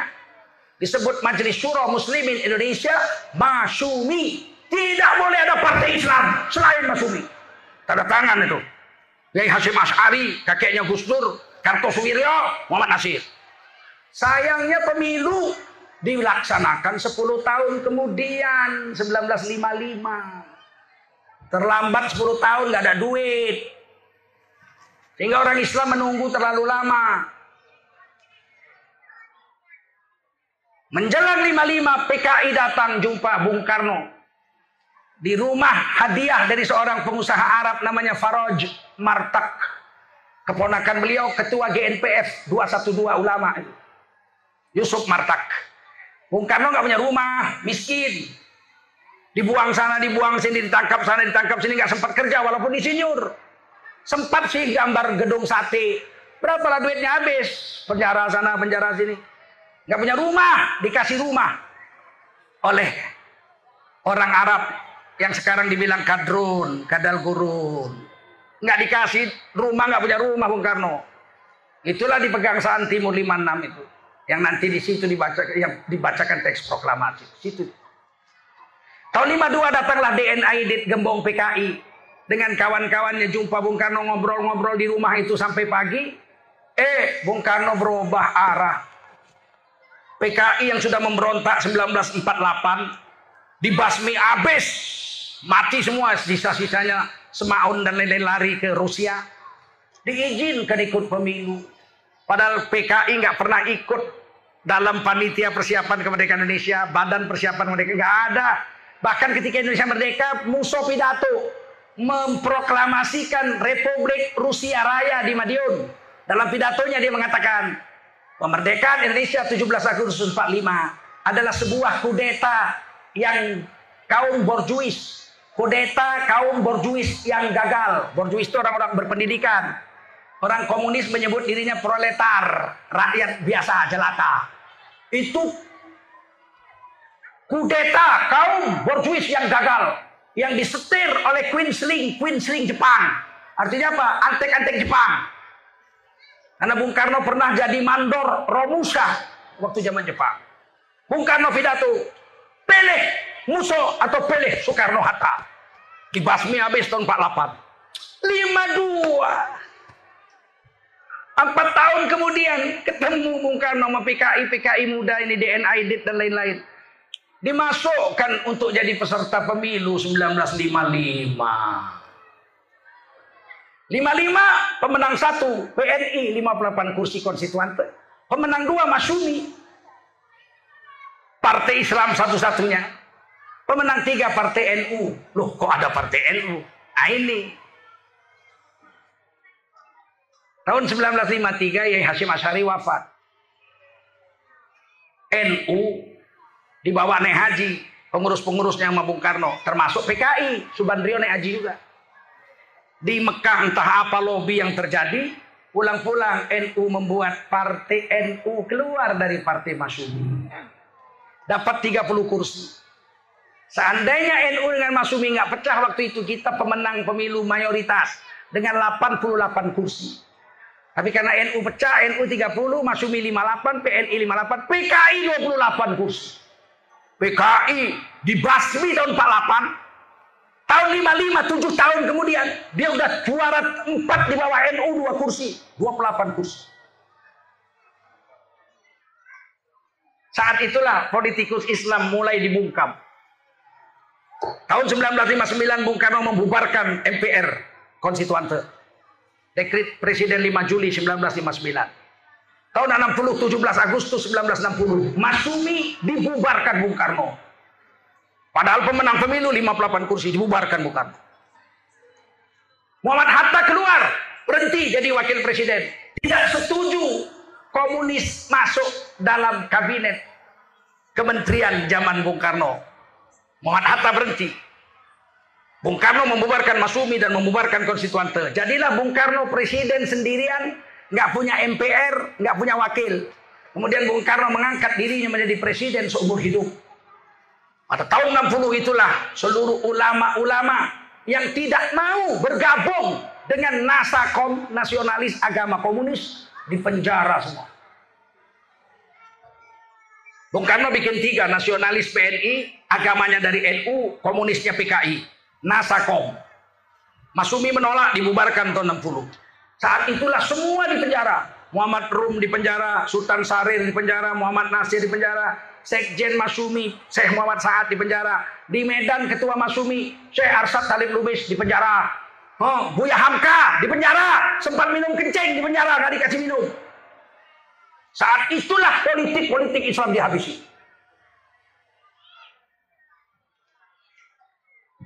Dan seolah-olah kemudian di dalam sejarah negara ini Islam terdakwa sebagai pemberontak sama dengan PKI jahat kalau kita orang Islam tidak bersatu menyelamatkan negeri ini, maka sampai kiamat anak cucu kita nanti jadi kuli, jadi budak aja di negeri ini. Kita memang banyak 230 juta. Tapi nggak pernah politikus Islam menguasai Indonesia. Pernah sekali lah tahun 40, tahun 1999, 43 persen partai-partai Islam bergabung jadi poros tengah mengangkat Gus Dur dari presiden. Padahal Megawati waktu itu 22 persen pemenang pemilu. Apa yang terjadi? Dua tahun Gus Dur diturunkan dituduh korupsi. Bulog Gate yang sampai sekarang tidak pernah terbukti bahwa korupsi yang dilakukan oleh Gus Dur. Tapi Gus Dur jatuh jadi presiden. Catat baik-baik, hei orang Islam. 2024 kalau kalian nggak pintar negara ini habis ini. Memang presiden kita penguasa-penguasanya beragama Islam. Tapi Islam yang kayak mana? Islam yang tega berpidato. Di negara ini jangan bawa-bawa agama. Ini bukan negara Islam. Islam apa itu? Masuk WC aja bawa Islam kok betul?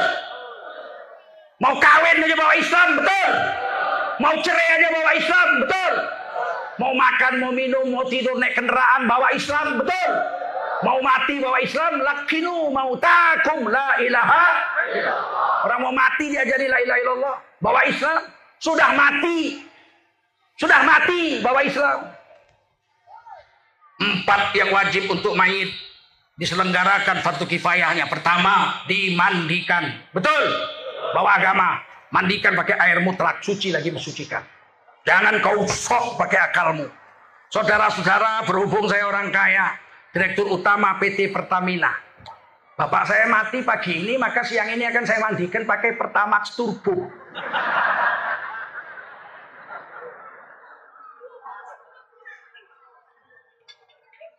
Bawa agama bukan bawa selera, betul. Kapankan, wajib dikapankan, wajib dikapankan.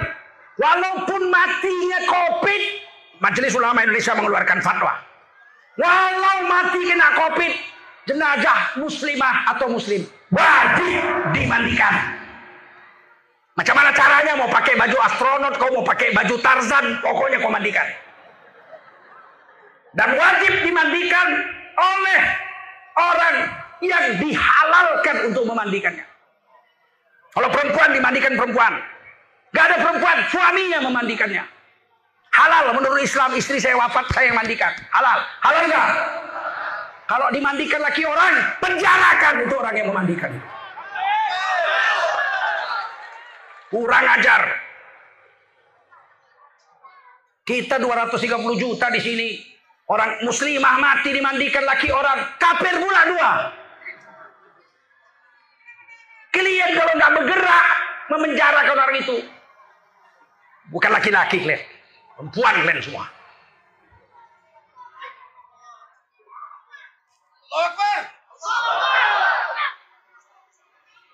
Jangan main-main harga diri seorang muslimah. Auratnya dibuka, ditelanjangi sama orang kafir dua orang. Laki orang pula lagi, empat-empatnya. Saya ceritakan satu kisah dalam hadis Bukhari. Di pasar Koinukok, Bani Koinukok ini orang Yahudi, tinggal di Medina. Di pasar Bani Koinukok. Ada seorang wanita muslimah pakai cadar, sedang belanja makanan.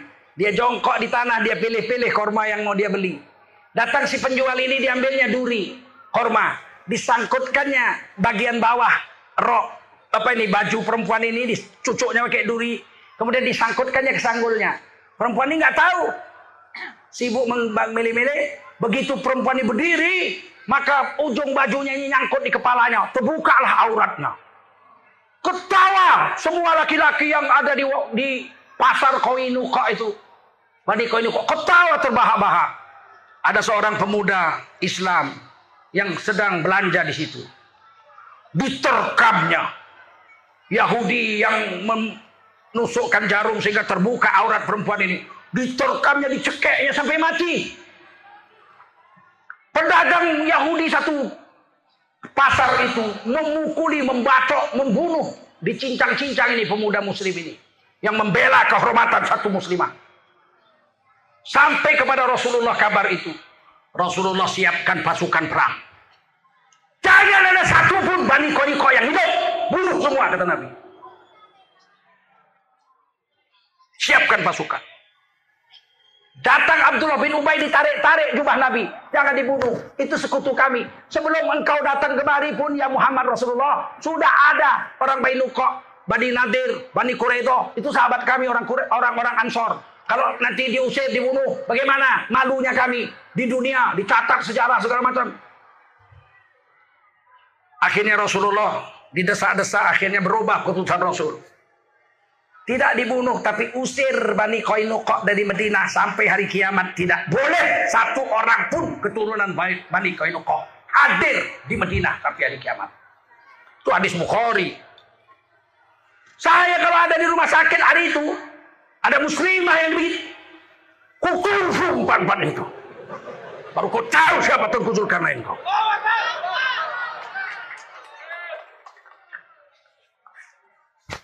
Bukan hanya melanggar agama itu setan-setan itu. Dia telah melanggar Undang-Undang Dasar 1945. Pasal 29 ayat 2. Negara menjamin tiap-tiap warga negara untuk memeluk agama dan menjalankan agamanya masing-masing. Wanita muslimah wajib dimandikan oleh wanita muslimah atau suaminya atau mahramnya. Itu dijamin oleh negara Republik Indonesia. Siapa melanggar itu, tidak menjamin itu, berarti dia telah mengkhianati Undang-Undang Dasar 1945. Orang seperti itu wajib dipenjara. Zaman sekarang ini anggota MUI pun takut membela kebenaran. Saya tidak peduli. Berhenti pun jadi MUI nggak apa-apa. Bukan cari makan di situ. Agama saya diganggu, saya harus bicara. Betul? Betul. Jangan terulang ini sampai hari kiamat begini. Oh Islam ekstrim Bapak. Kepala tuh kau ekstrim. Agama dihina kok kita diam aja. Betul.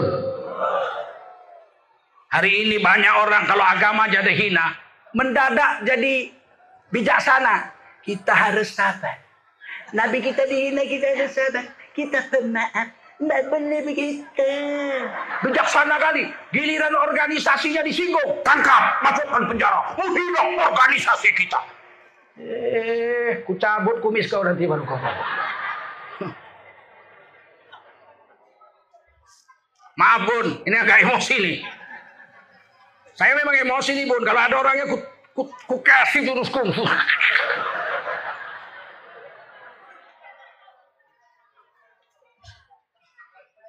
Soalnya belum pernah dipakai juga nih bun. Baru dipakai latihan-latihan aja kan sekali-sekali mau betul-betul. Pukul di sini bun, jempolnya di belakang.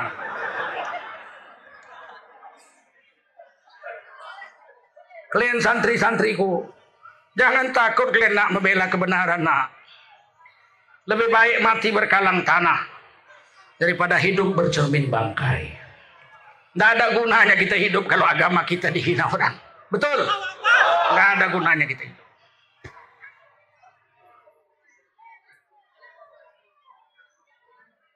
Hari ini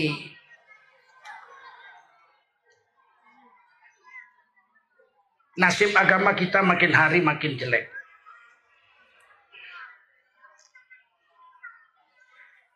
Orang berani menghina agama terang-terangan.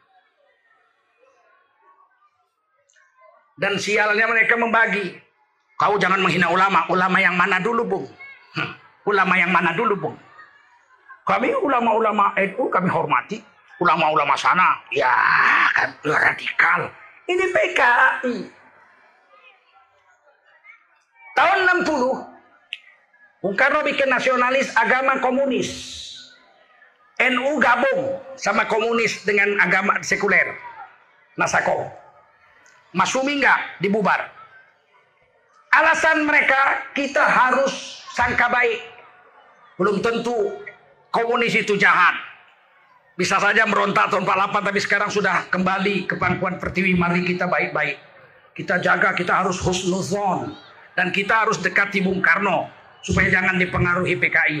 Ini di bawah pimpinan Wahab Hasballah K. Haji Rahimahullah Ta'ala. Sebagian NU lagi di bawah pimpinan Kiai Haji Idham Khalid menolak bergabung dengan komunis. Tidak mungkin agama bersatu dengan ateis komunis. Najis, nggak kenal Tuhan. Jadi NU waktu itu belah dua. Sebagian menolak murid-muridnya Kiai Haji Idham Khalid. Sebagian sangka baik. Mudah-mudahan PKI baik, Bung Karno bisa kita pengaruhi dari dalam. Apa yang terjadi tahun 65? PKI berontak Selama ini dibilang kami yang ikut Bung Karno ini adem-adem. Masumi keras-keras, radikal. Masumi itu antek-antek Amerika.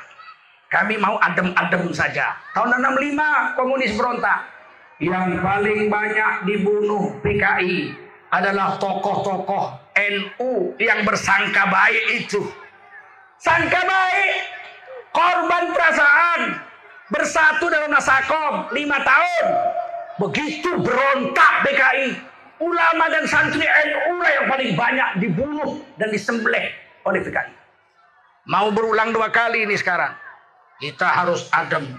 Yang sana radikal, kita nggak mau kita sini aja. Nanti kalau yang radikal sudah habis, yang dibilang radikal sudah habis, yang lembut-lembut ini pun disembelih.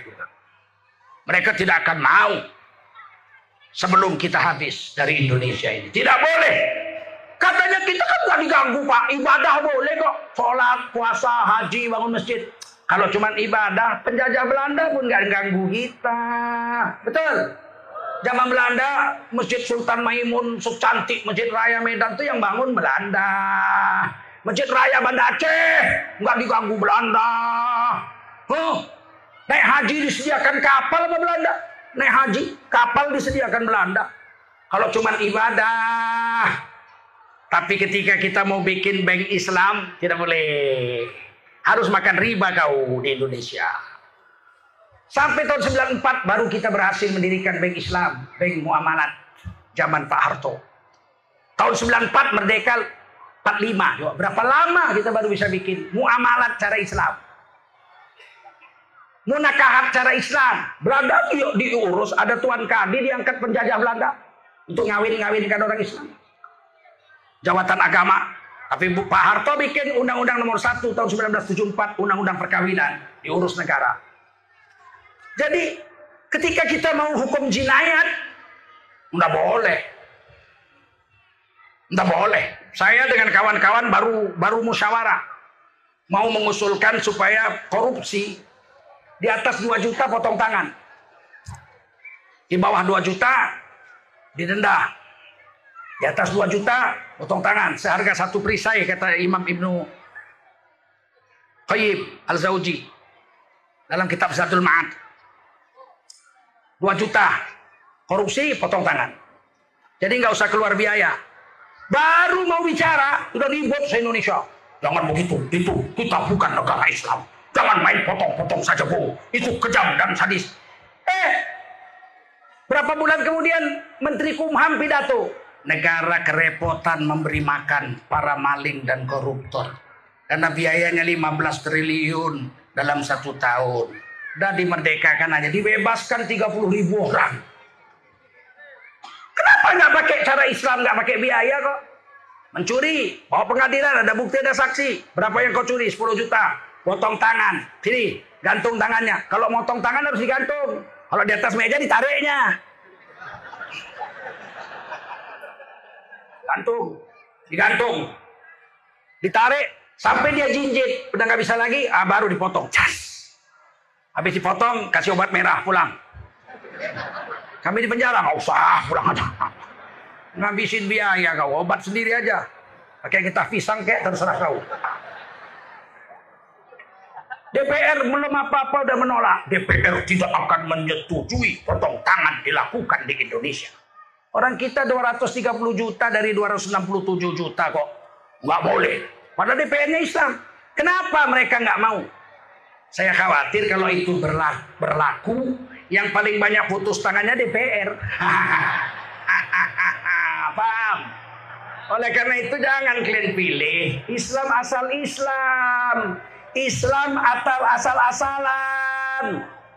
Pilih yang betul-betul punya misi visi dan kelakuannya memang Islami, paham? Satu hari sedang sidang di MUI. Kiai Ma'ruf Amin mimpin sidang. Waktu itu mau pemilu, dia cerita, beliau cerita begini. Kadang-kadang sedih kita nasib kita orang Islam ini. Kiai-kiainya nggak membela agama. Nggak penting alasan agama untuk mengangkat orang. Satu hari kata Kiai Ma'ruf.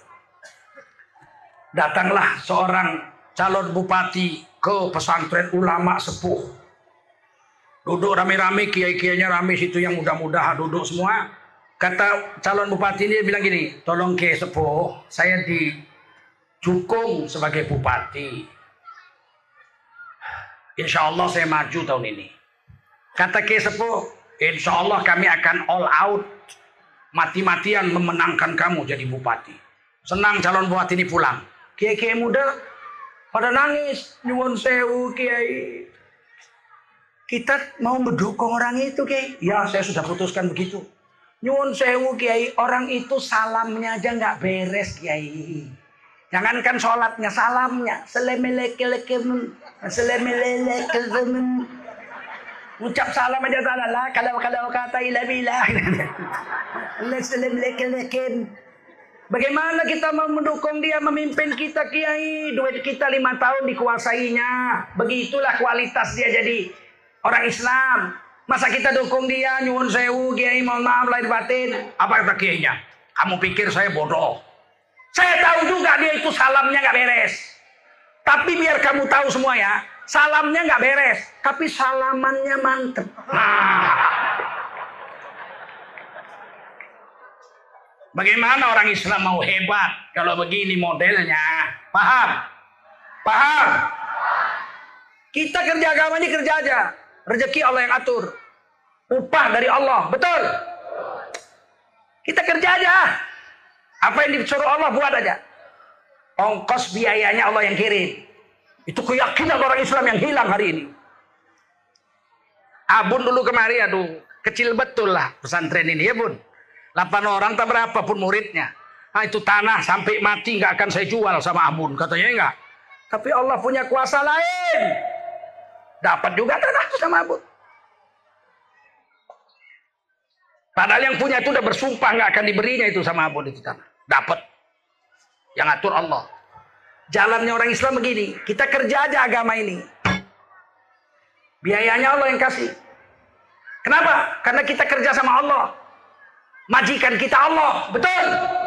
Yang gaji kita Allah. Sedangkan manusia aja kalau jadi majikan. Pembantunya cuma kerja aja. Duit nggak mikir. Nih saya kasih contoh. Satu orang majikan bilang sama pembantunya, ya saya tuan. Kamu ambil kertas, iya tuan. Ambil pulpen, iya tuan. Tulis, hari ini saya mau makan kari kambing. Tulis, kari kambing. Kambing sekilo. Bumbu-bumbunya, kelapanya dua, kentang, semua. Udah, dah. Yang kedua, udang sekilo. Tulis, bikin sambal udang. Yang ketiga, rebus daun singkong, daun ubi. Oke, okay, oke, okay, dah tulis, dah semua udah lengkap, lengkap. Pergi kau ke pasar. Siap tuan, kata pembantunya. Nunggu pembantunya. Ya, kok lama kali pergi? Duitnya mana tuan? Loh, duitnya kau cari sendiri. Ah, kok saya yang cari tuan? Ya, kau yang cari. Kau yang masak, kau yang belanja, duitnya kau yang cari. Kata pembantunya, tuan aja lah jadi pembantu, aku nggak usah. Saya pembantu, saya kerja kok. Duitnya saya yang cari, buat apa saya kerja sama kamu? Saya itu tugasnya kerja tuan. Yang ngasih biaya tuan. Betul? Itu manusia. Kata seorang bapak, nak kau sekolah nak SMK. Iya pak, 3 km dari sini. Iya sekarang kau testing, testing lulus. Udah pengumuman pak, aku lulus SMK situ pak, SMA, SMK negeri 1. Masya Allah kata bapaknya, ya mulai kapan sekolah? Senin besok pak. Masya Allah. Tapi ini Pak harus beli seragam baru. Tulis seragam baru. Berapa lagi? Sepatu baru. Terus topi, buku-buku. Tulis semua. Tulis. Udah, udah. Pergi belanja. Ini udah hari Sabtu. Belanja kau untuk kau pakai Senin. Duitnya mana Pak? Cari sendiri. Kata anaknya, Bapak lain sekolah. Aku nggak usah. Paham? Kita dikerja aja agama. Duit Allah yang kirim naik haji kau. Kata Allah. Naik haji. Sediakan duit 100 ribu pergi ke bank syariah. Bismillah buka rekening. 100 ribu tengkuculkan lain. Bank syariah mandiri. Keluar dari situ doa. Jangan di depan orang itu nanti bilang gila kita. Keluar gitu ya Allah. Sudah ku bayar 100 ribu untuk umroh. Umroh itu perintahmu ya Allah. Atau haji. Haji adalah perintahmu ya Allah. 100 ribu. Sudah. Azam. Saya sudah azam. Fa'idha azamta fatawakkal Allah. Aku nggak tahu ya Allah dari mana. Haji adalah perintahmu. Berikan rezekinya kepadaku. Itu tidak dari mana-mana. Tiba-tiba kumpul duitnya dia naik haji. Itu keyakinan orang Islam. Fankihu ma tobalakum minan nisa imasna wa sulasa wa ruba. Fa in khiftum alla ta'dilu fawahida. Nikahlah kamu. Dua, tiga, empat. Perempuan yang layak dikawini. Kalau nggak mampu, satu lebih baik. Duit belum ada, rumah belum ada. Nggak usah kau pikir itu. Nikah itu perintah Allah. Datang aja sama bapak-bapak perempuan tuh pak apa? Aku pak murid abun. Huh. Siantar. Oh, oh. Udah tamat. Oh, udah tamat. Udah kerja. Kerja pak saya. Di mana? Ya di bumi. Sama siapa? Sama Allah. Mak gajinya berapa? Wah, kalau Allah yang gaji mana pakai perhitungan, Pak. Inna Allah yarzuku yasha bighairi hisab. Wow. Jadi kau mau kawin nih anakku? Ha. Ya boleh, tapi bawa abun kemari, buktinya kau anak abun. Nanti kau ngaku-ngaku anak abun, rupanya kau anak si Sontoloyo. Datang abun dinikah udah. Begitu kita nikah, nikah itu perintah Allah. Biayanya untuk hidup sampai anak cucu. Allah yang nanggung. Karena nikah itu perintah Allah. Paham? Berbuat baiklah kamu kepada ibu bapakmu. Ibu bapak belum punya rumah. Aduh sedihnya bukan main. Pergi ke bank syariah. Bismillahirrahmanirrahim. Ya Allah aku punya sejuta. Sejuta ini ya Allah. Untuk melaksanakan perintahmu berbuat baik pada ibu bapakku. Aku mau buatkan rumah untuk ibu bapakku. Bismillah. Cep, masukkan sejuta. Tunggulah nggak berapa lama. Rumah itu akan jadi. Duitnya akan Allah kirim. Jangan tanya dari mana. Itu hakikat hidupnya orang Islam. Perintah Allah buat aja.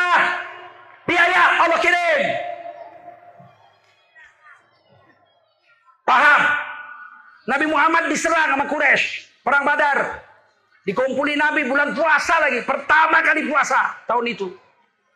Kumpulin sama Nabi, tentara cuma 313. Kendaraan dua ekor onta, oh, dua ekor kuda, 70 ekor onta. Yang perang 313. Perangnya 120 km di padang pasir di Badar. Satu unta dinaiki 8 orang. Naik satu orang, tujuh jalan. Satu turun, naik satu. Satu turun, naik satu. Kongsi 8, satu onta. Cuma 70, 313. Apa yang terjadi? Senjata dikumpul. Ada yang pakai tombak, ada yang pakai pedang, ada yang pakai panah. Ada yang pakai parang buntung. Ada yang pakai tombak buntung. Tiba-tiba satu orang sahabat ambil kayu. La ilaha illallah. Kayu. Baris pasukan dilihat Nabi. Ukasha. Labbaik ya Rasulullah. Kau mau ke mana ini? Perang ya Rasul. Bela agama Allah. Apa di tanganmu? Kayu ya Rasul. Kau tidak punya senjata. Senjata kayu inilah senjata saya. Dipanggil Nabi sini ya Ukasha. Mari dekat dengan saya. Dipegang itu kayu. Dijampi Rasul. Perang. Ketemu dengan pedang musuh. Pedang musuh yang patah. Bukan kayu Sayyidina Ukasa yang patah. Ya tahu kalian bagaimana? Perintah Allah perang, perang aja. Untuk mengongkosinya Allah yang mengongkos. Begitu sampai di Badar 1000 lawan 313. Nabi doa ya Allah, kalau matilah tentara ini hari. Engkau tidak sembah lagi di muka bumi Allah. Kalau habis ini semua pasukan Badar ini. Turun malaikat ikut perang. Tuh lihat. Kuda kurang, senjata kurang, unta kurang. Malaikat turun. Dalam hadis muslim. Selesai perang, sahabat lapor sama Nabi. Wahai Rasul, waktu perang saya dibantu oleh seorang laki-laki. Berserban putih, pakai baju putih, naik kuda putih. Musuh saya dicambuknya, senjatanya cambuk. Dipecutnya musuh saya belah dua badannya dan terbakar hangus. Kemudian laki-laki berbaju putih, jubah putih, serban putih, kuda putih itu mencongklang kudanya. Seraya berkata, Ikdam ya Haizum. Ikdam ya Haizum. Maju wahai kuda. Haizum. Maka kata Rasulullah SAW, Haizum itu nama kuda malaikat. Jadi malaikat itu kudanya diberi senjata, diberi nama. Haizum. Onta Nabi diberi nama. Koswah. Saya, mobil saya saya kasih nama. Si Ijo. Sunnah. Bukan bid'ah. Ini kadang-kadang orang ke Jogja. Sultan Jogja. Musrik. Loh kok musrik? Kereta kudanya dikasih nama kiai ini, kiai itu. Tombaknya kiai ini, pedangnya kiai itu. Loh, memberi nama senjata dan kendaraan itu sunnah bukan musrik. Musrik itu menyembah selain Allah sekaligus menyembah Allah. Paham? Pedang Nabi diberi nama Zulfakor. Pedang saya saya kasih nama. Saya punya pedang. Abun punya juga, Bun. Pun, saya punya di Medan punya, buat tempat tidur. Di Jakarta punya, di bawah tempat tidur. Mau ku gantung di dinding, kata istriku jangan nanti abang mimpi, abang baca pelaku. Namanya perempuan. Taruh bawah tempat tidur. Kata paman guru saya Said Muhammad Alawi, beliau ada pedang digantung dekat dia tidur. Ditanya, Tuan guru, Kenapa ada pedang? Itu persiapan perang kalau Imam Mahdi turun. Kan guru udah tua. Tuan guru udah tua, Imam Mahdi pun belum turun juga. Apa kata paman guru saya Said Muhammad Alawi rahimahullah taala?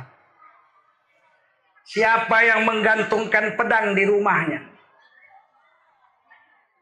maka dia mempersiapkan diri untuk berperang melawan Yahudi di bawah pimpinan Imam Mahdi. Selama pedang itu masih tergantung di rumahnya, mengalirlah pahala sampai Imam Mahdi datang. Ah, itu. Kalian apa kalian gantung di rumah? Singlet.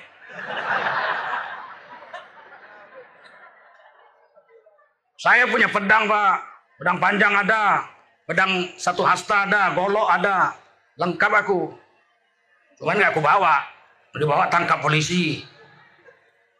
Tapi kalau di rumahku jangan coba-coba. Datanglah ke rumahku.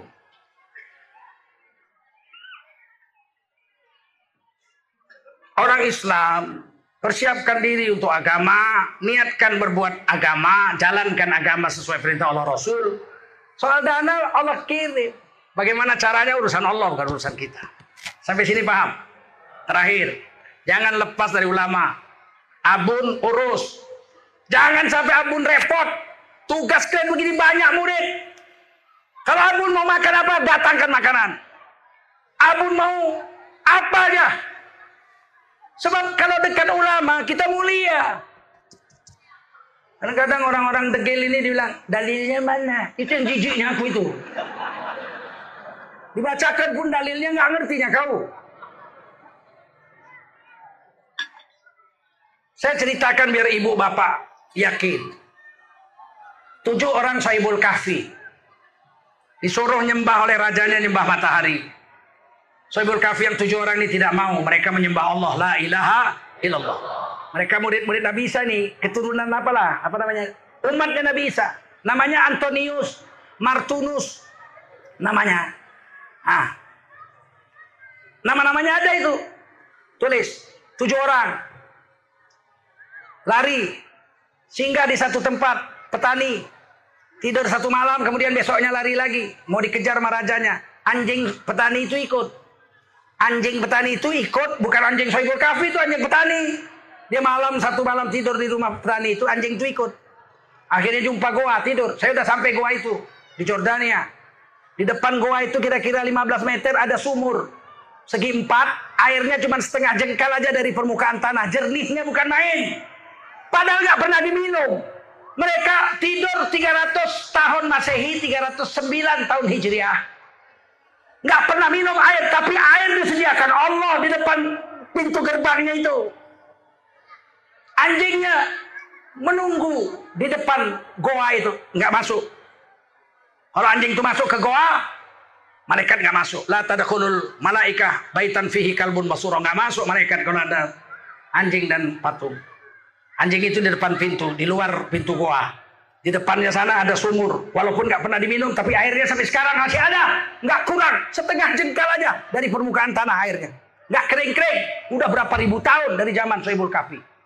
Hmm. Apa yang terjadi? Anjing aja ikut ulama. Ditulis di Quran. Anjingnya adalah yang ke-8. Tujuh Soebul Kafi, delapan dengan anjingnya. Disebut kalbuhu, anjingnya. Anjing ikut ulama ditulis di Quran. Ditulis di hadis. Namanya kitmir. Siapa namanya? Ayo biar jangan lupa. Kitmir. Kalau bapak-bapak, ibu-ibu dikejar anjing, tunjuk aja anjing yang ngejar tuh. Kitmir. Diam langsung dia. Tapi kalau kita dikejar anjing berarti kita nggak sholat. Karena kalau kita orang yang sholat, anjing nggak berani memakan, mengejar orang yang sholat. Khalifah fil ardi kita. Wahuwaladzi ja'alakum khalaifal ard. Kita khalifah di atas bumi. Mana mungkin kita dikejar anjing? Harimau aja kalau mau makan orang, ditengoknya dulu muka yang mau dimakannya itu. Sujudnya dulu. Kalau dilihatnya kepala orang yang mau dimakan itu kepala orang, pergi dia. Ah. Khalifah. Tapi kalau dia sujud dilihatnya kepala orang itu kepala babi, dimakannya lah. Ah, kesimpulan saya. Anjing Ikut ulama, disebut namanya di hadis, ditulis kisahnya di Quran. Apalagi kita orang Islam, para santri, santriwati, khidmat klien sama Abun. Abun sudah tua. Abun ini paman guru saya ini. Saya aja udah putih rambut jenggot saya ini. Ha. Khidmat. Siap. Siap. Jangan kalah sama anjing. Ya, jangan kalah sama anjing. Kita manusia khalifah fil ardi. Tidak rugi orang membela ulama. Tidak rugi orang yang membela pejuang-pejuang agama. Habis waktu kita. Oh.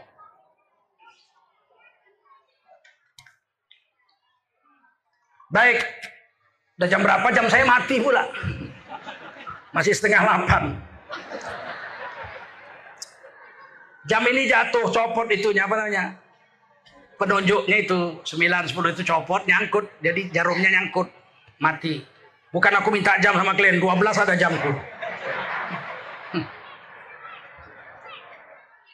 Bang Hashim, selamat datang. Ini Bang Hashim. Ini kawan kita, Bun. Ya, nah ini calon bupati. Mana? Oh, kalau jadi bupati jangan bikin patung kucing. Bikin panti asuhan. Bikin panti jompo. Ini negara ini sudah banyak ngawur. Pancasila, uh, Undang-Undang Dasar pasal 34. Fakir miskin dan anak-anak terlantar dipelihara oleh negara. Itu Undang-Undang Dasar pasal 34. Saya tanya ratusan bupati. Sebelum peristiwa Ahok itu saya populer seluruh Indonesia. Setelah peristiwa Ahok saya dicoret, nggak boleh lagi ceramah, radikal. Biar aja lah kalau radikal sama Cina kepet nggak apa-apa. Saya tanya bupati-bupati itu, bapak udah jadi bupati berapa tahun? Tujuh tahun, dua periode. Uh -uh. Udah bangun panti asuhan? Belum. Sudah bangun panti jompo? Belum. Undang-Undang Dasar 45 pasal 34. Fakir miskin dan anak-anak terlantar dipelihara oleh negara. Bikin patung lele 10 miliar. Bikin patung kuda 10 miliar. Panti asuhan nggak terbikin. Panti jompo ada. Ada pak milik Muhammadiyah. Loh, undang-undang dasar itu pemerintah pak, bukan Muhammadiyah. Bukan NU. Giliran bangun untuk umat Islam, malasnya bukan main. Giliran uang wakaf 271 triliun diincer.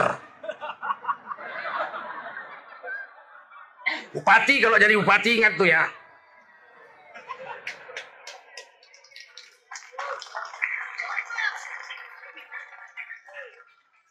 Dibangun panti jompo bukan saya berharap tinggal di situ.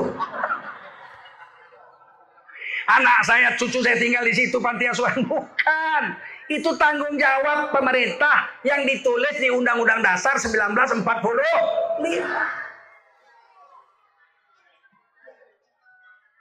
Ada bupati 10 tahun.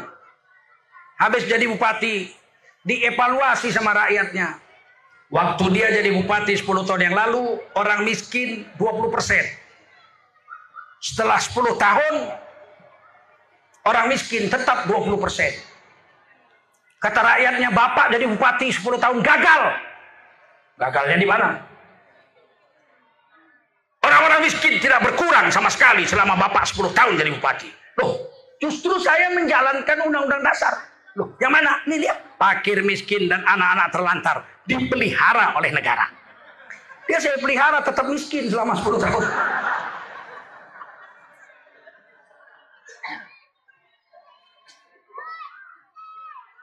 Ah, itulah si Antar ini dulu.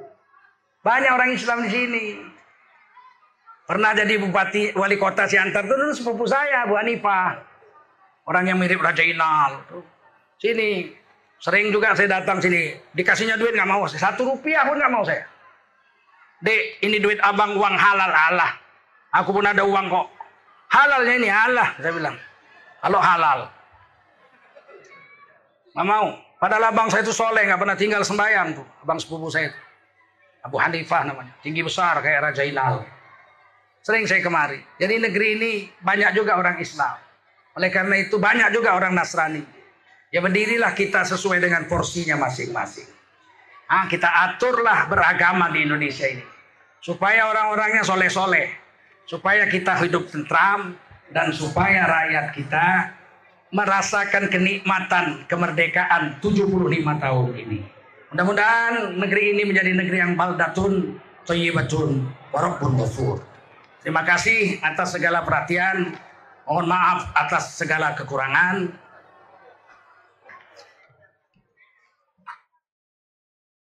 Ya Allah ya Basir ya Sami'u ya Alim ya Hayyu ya Qayyum bi rahmatika astaghith